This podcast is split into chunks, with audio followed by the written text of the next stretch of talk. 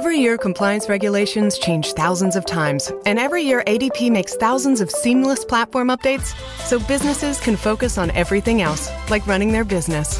Grow stronger with ADP HR, talent, time, and payroll. Psicologia e vita, la crescita personale applicata al quotidiano per vivere meglio, a cura di Roberto Ausilio.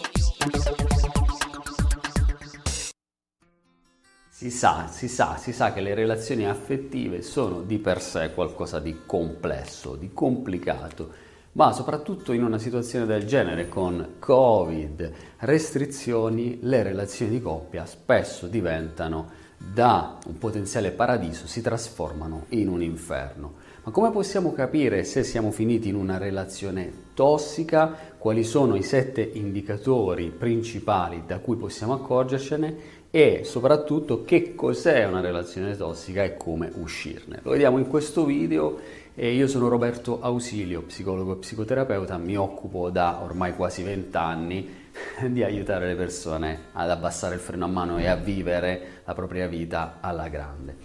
Se vuoi approfondire questi argomenti iscriviti al canale YouTube Psicologia e Vita e vieni anche nella nostra fighissima community PsyLife che è la community per la crescita personale. Poi se vuoi approfondire questi argomenti ancora di più specifici sulle relazioni affettive, vieni in Love Lab, la psicopalestra per imparare ad amare.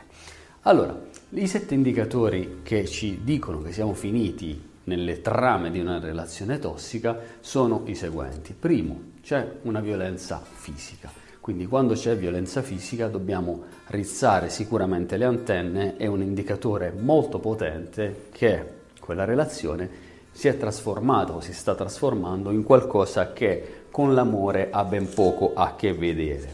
Secondo indicatore è la violenza verbale, la violenza psicologica e la manipolazione. Manipolazione significa far passare per tuoi, l'altro fa passare per tuoi i bisogni che sono propri e cioè ti induce in qualche modo, ti um, intorta a vedere la realtà per quello che non è. E quindi frasi tipiche sono lo faccio per te, sei sempre il solito, sei sempre la solita, frasi che indicano una difficoltà a rispettare l'individualità dell'altro e a rispettare le emozioni dell'altra persona.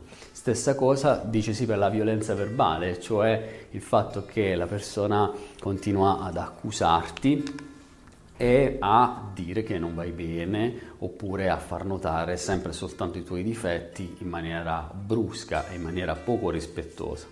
Terzo indicatore di una relazione che non va bene, di una relazione tossica, è la litigiosità. A volte si dice che l'amore non è bello se non è litigarello, ma non è vero perché l'amore maturo è un amore che sa essere anche pacifico, sereno, tranquillo, senza grandi problematiche, mentre un livello troppo elevato di litigiosità indica sicuramente una relazione che sta sfociando in una dinamica di potere. Altro indicatore sono dei cambi di ruolo repentini, e cioè si passa dall'essere vittima all'essere carnefice, all'essere salvatore nella coppia. Quindi tu all'inizio magari ti trovi nel ruolo di vittima, poi involontariamente passi ad essere carnefice, poi diventi il salvatore dell'altra persona e così via, in una specie di altalena che rende tutti quanti stanchi e eh, depressi. E infatti il quinto indicatore è proprio un senso di bassa energia e di bassa autostima.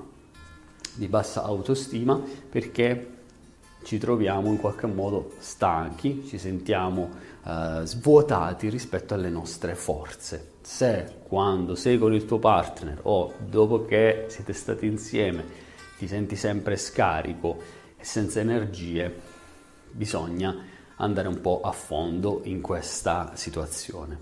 Altro indicatore è l'ansia, l'ansia eccessiva. Ci ho scritto un libro, questo qui, Ansia No Problem, in cui ti spiego che cos'è l'ansia e spesso l'ansia è un indicatore anche o un amplificatore o viene amplificata da una relazione di coppia disfunzionale. Altro indicatore finale è quello di sentirti un po' giù, cioè con una bassa autostima, di sentire che vali poco. Una relazione sana di coppia dovrebbe farti sentire progressivamente più in pace, più a posto con te stesso, più sicuro di te. Ora questo non significa che dobbiamo delegare all'esterno, alla relazione di coppia, la nostra autostima, però è vero che una relazione tossica può provocare un calo di autostima. Allora dimmi che cosa ne pensi, qual è la tua esperienza, scrivilo qui nei commenti, parliamone insieme nella community Love Lab che è la psicopalestra per imparare ad amare. E ricordati che come diceva Emerson, l'unica persona che sei destinato a diventare è la persona che scegli di essere. Ciao, buona vita! Psicologia e vita, la crescita personale applicata al quotidiano per vivere meglio, a cura di Roberto Ausilio. In the US Army, you can make a choice to make your mark. With over 150 fields to choose from, join forces with us and take on anything.